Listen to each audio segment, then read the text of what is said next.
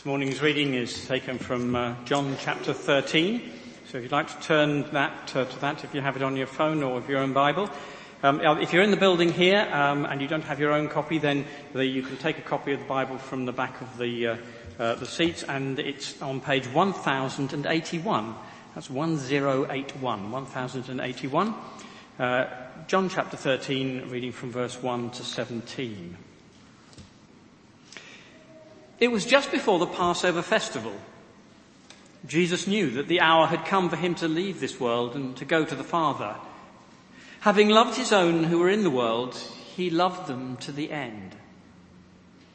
The evening meal was in progress and the devil had already prompted Judas, the son of Simon Iscariot, to betray Jesus.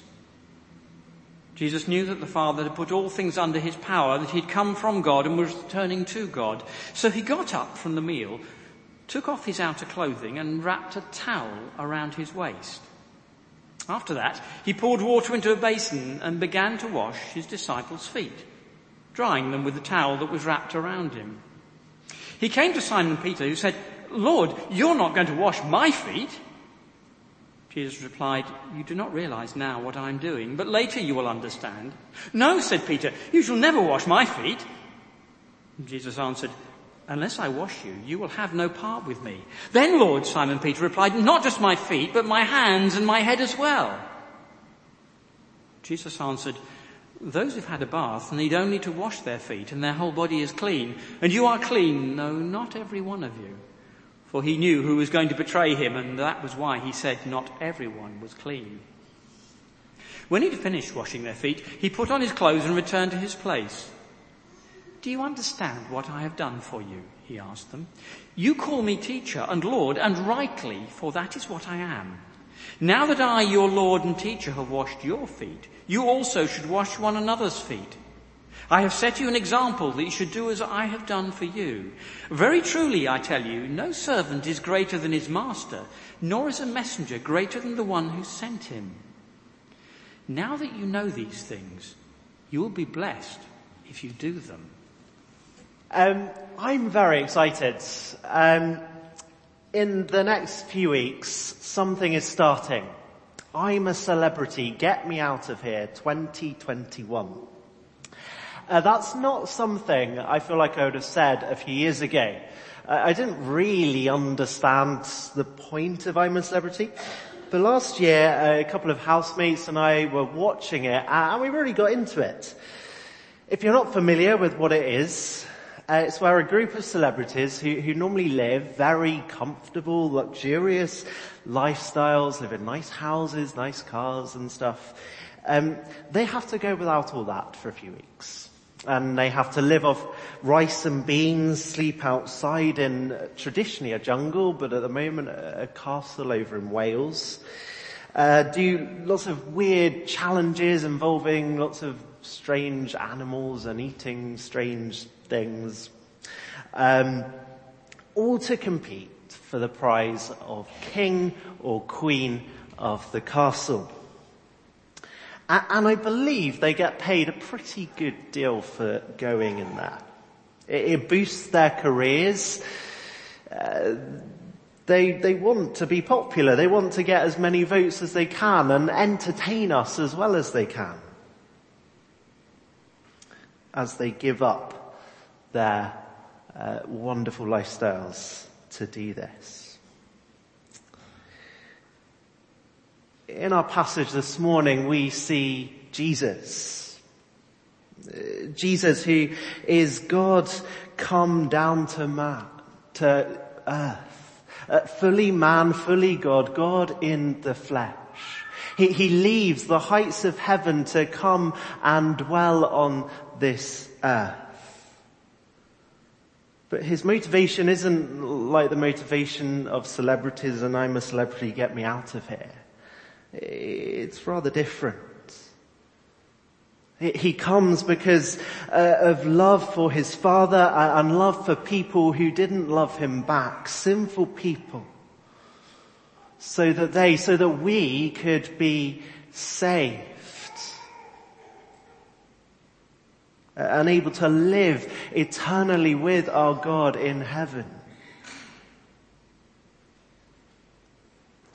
And as he comes, he, he shows the way that he wants those that will become his people, he shows the way that he wants them to live.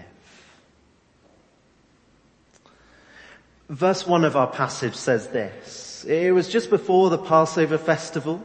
Jesus knew that the hour had come for him to leave this world and go to the Father. Having loved his own who were in the world, he loved them to the end. This passage begins by telling us that Jesus knew the hour had come. The hour in John's Gospel speaks of the hour in which he came to earth to, to come and die on the cross for us and our salvation. And these final chapters of John are Jesus leading, uh, going on that journey to the cross, to that hour where he would suffer and die. And as we go through this passage in John's Gospel, in John chapter 13, we see Jesus' great, humble, servant-hearted love, which he has for his people, which he has to the very end, to the very end, which is the cross where he would die.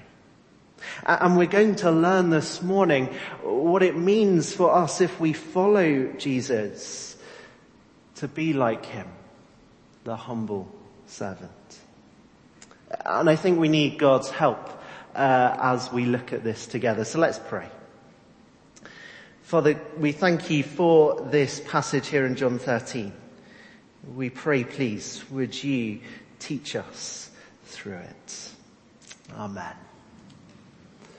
I've got a few points to help us through this morning, the first of which is the humble servant, the humble servant. Uh, verse 3, it, it reads this. Jesus knew that the Father had put all things under his power and that he had come from God and was returning to gods. This speaks of Jesus, God in the flesh, the one who has all things under his power, who was from God, who is God, who will be returning to God to dwell with him in heaven.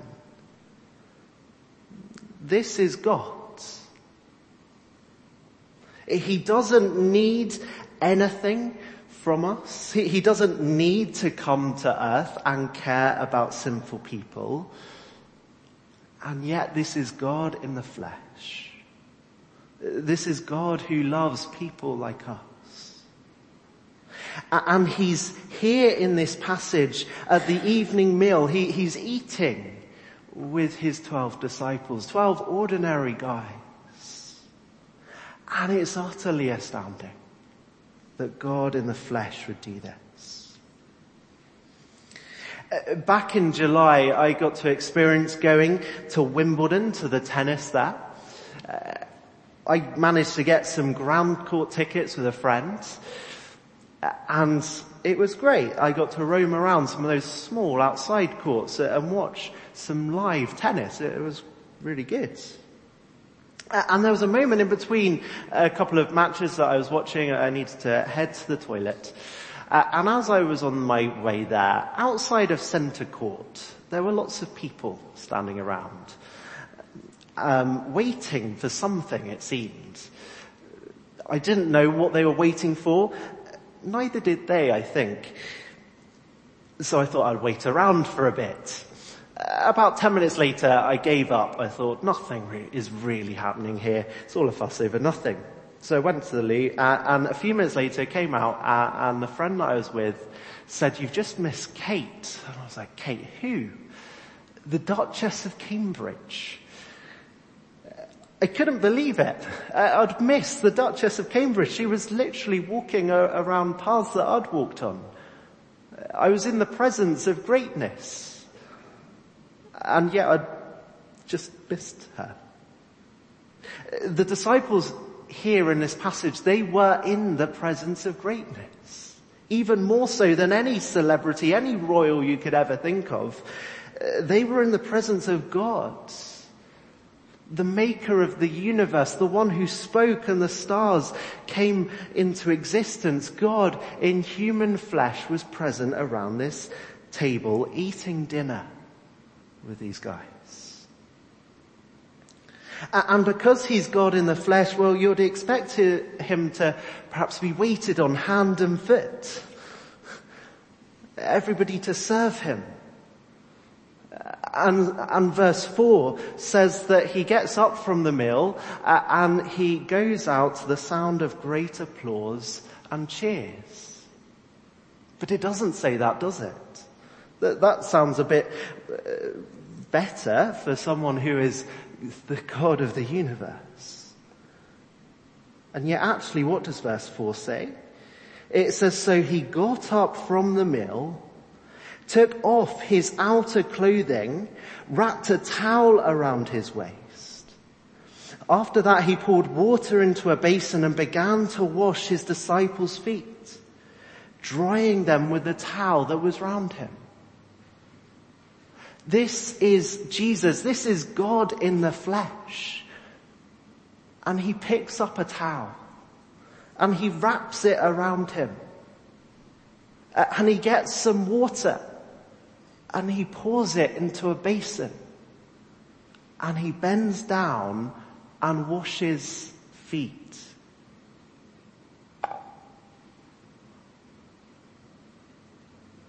This is utterly amazing. This is unthinkable. We've already heard a little bit from Don about how gross feet are. I find feet really gross. Uh, it's only been a few years since I started wearing things like flip-flops. Um, because I just find the sight of feet just a bit gross. They're dirty, they're, they're smelly, they get sweaty. They're rather horrible. Feet are a bit gross. And yet Jesus here stoops down and washes people's feet. This was the job of a servant back in Jesus' day. The very lowest of a servant. In the Jewish world, not even Jewish servants were made to do this. And it needs to be done because in those days they'd have walked around in sandals, maybe even bare feet, on hot and dusty roads. Animals would have been to the toilet on these roads. They might have had a bath on the way to where they were going, but before, before going. Um, but their feet, they would get dirty. They would get dusty. They would get smelly. And so uh, the lowest of the lowest servant would stoop down and, and wash people's feet. But here, God in the flesh does it.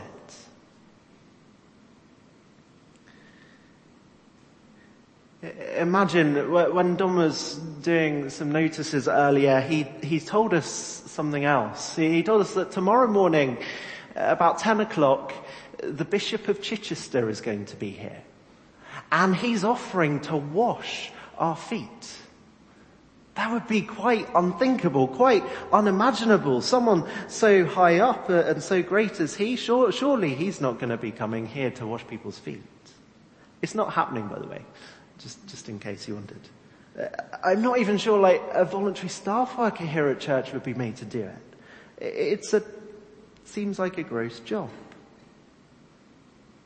And yet Jesus does and his love shines through for his people here in these verses.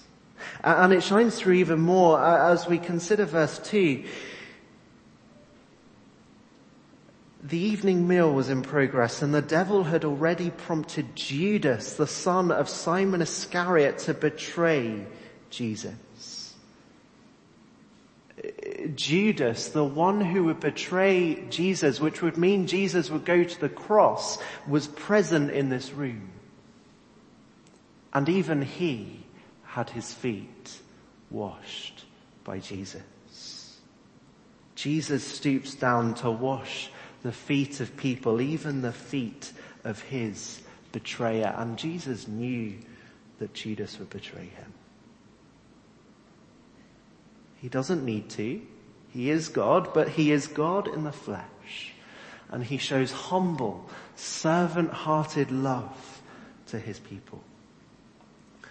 Uh, one um, ancient Christian writer wrote this, and, and I think it's rather amazing. He wrote this, He who wraps the heavens in clouds, wrapped round himself a towel. He who forged waters into rivers, tips water into a basin. He before whom every knee bends in heaven and earth and under the earth, kneels to wash feet. Utterly staggering. But this is our God, the servant king. And this act of humble, servant-hearted love, it shows a second thing, the cleansing servant. Imagine the scene round this meal table as Jesus gets up uh, and to the shock and amazement of his disciples stoops down to wash their feet. You can imagine the room being stunned into absolute silence. Who's going to say something? Who's going to speak up and put a stop to this badness? Uh, well, of course it's Peter. Uh, verse 6. He came to Simon Peter who said to him, Lord, are you going to wash my feet? As Lord, are you really going to be washing my feet? Peter knows that it doesn't seem right for Jesus to do this, but he doesn't quite grasp why. He doesn't quite grasp what's happening here. And so Jesus replies to Peter down there in verse 7. You do not realize now what I am doing, but later you will understand. But Peter still refuses and he says, no, said Peter, you shall never wash my feet.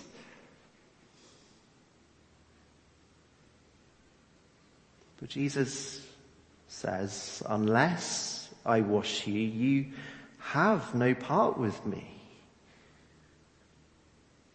This is so clear. Unless we're washed by Jesus, we have no part with him. Recently, I, have started not one but two different jobs.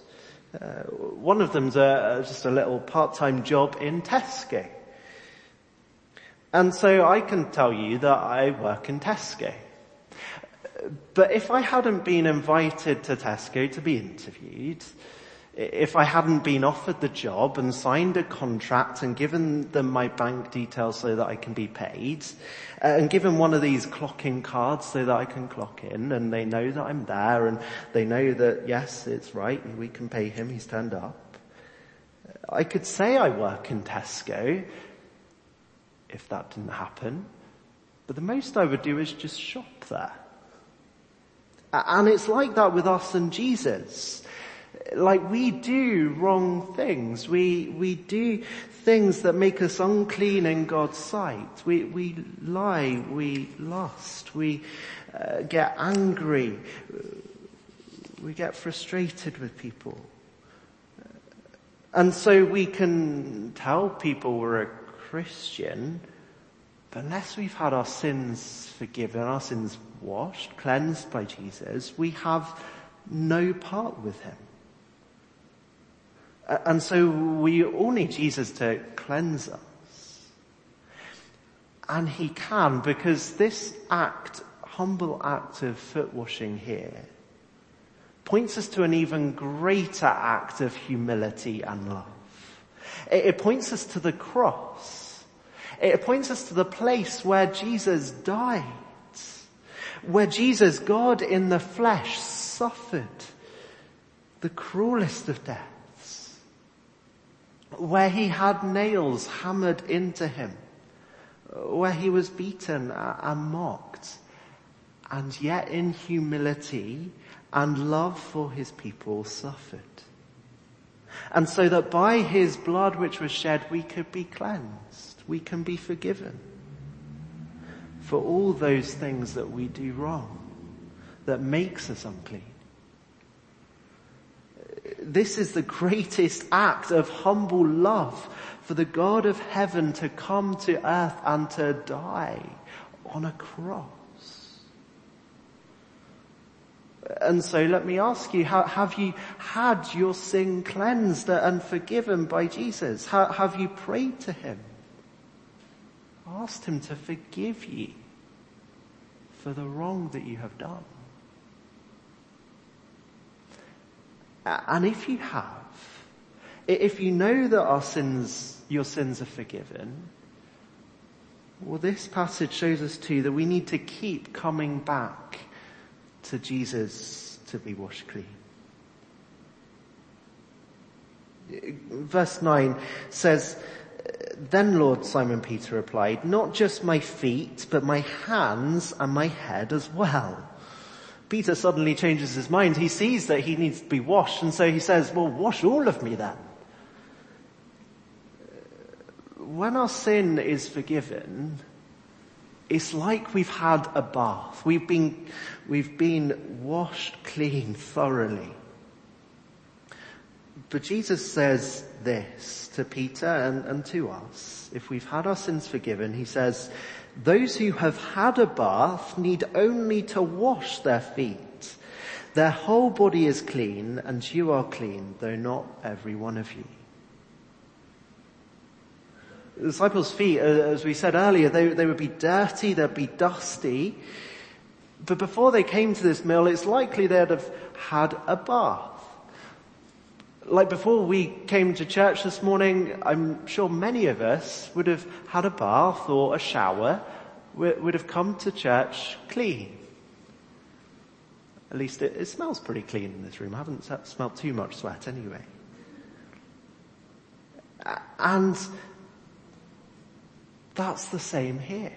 For, for these disciples, they've had their, they, they've cleaned, but they need their dirty, dusty feet to be washed. And so we need to keep coming back to Jesus for forgiveness. Because though we've had our sin totally forgiven, we also do keep doing wrong. I think the longer I've been a Christian, the more aware I am of my sin.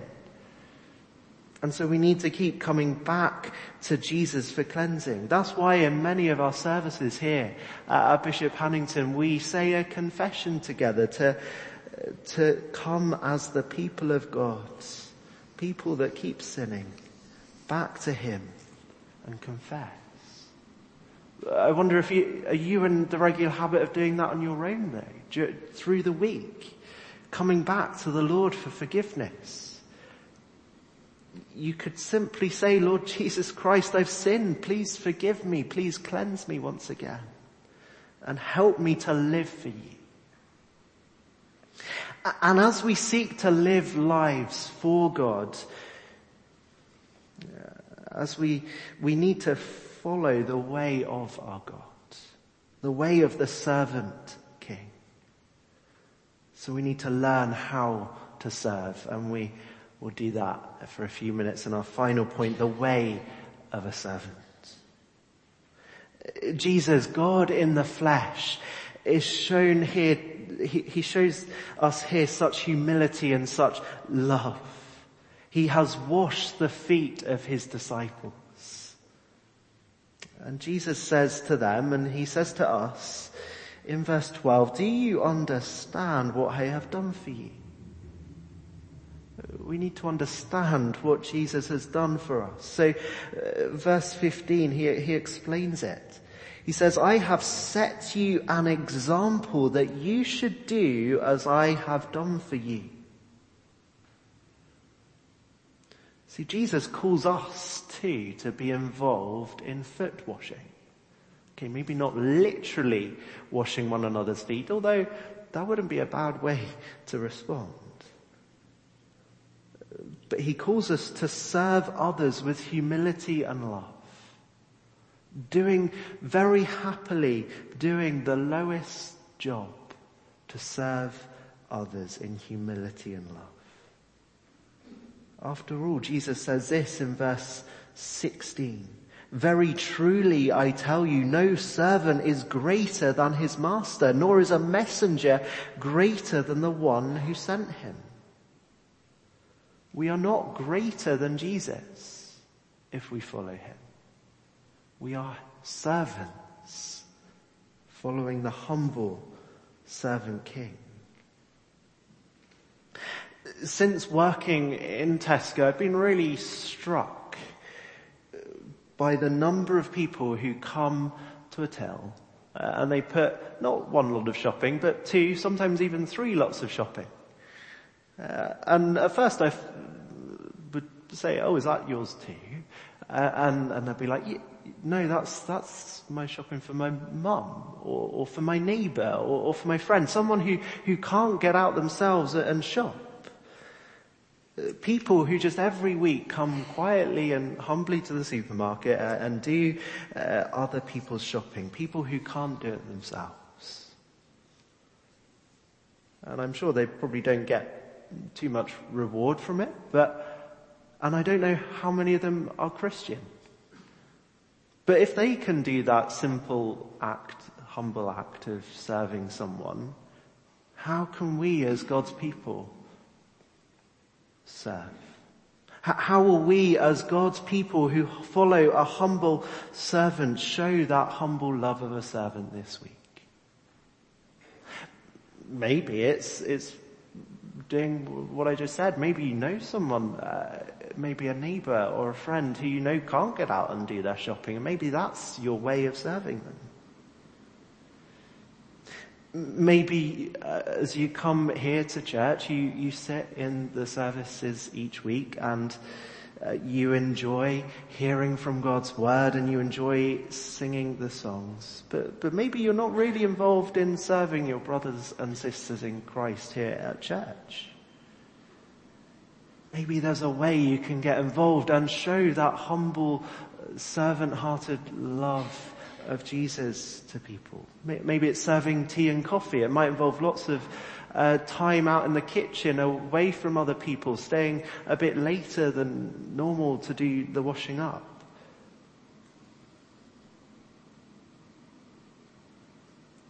How will you show the humble love of a servant?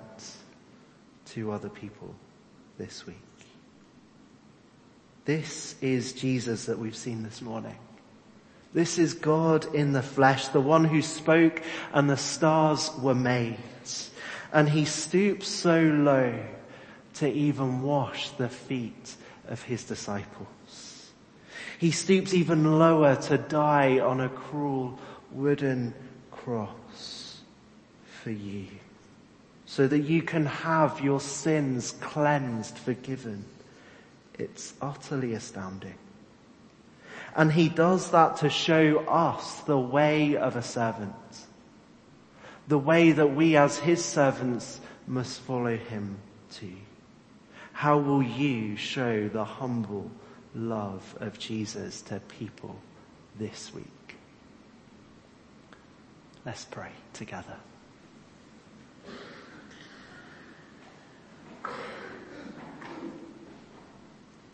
Father, we thank you that we have seen Jesus this morning.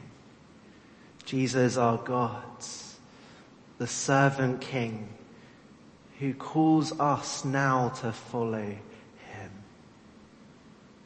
So help us to learn how to serve him with this humble servant hearted love this week. And we ask it in Jesus name. Amen.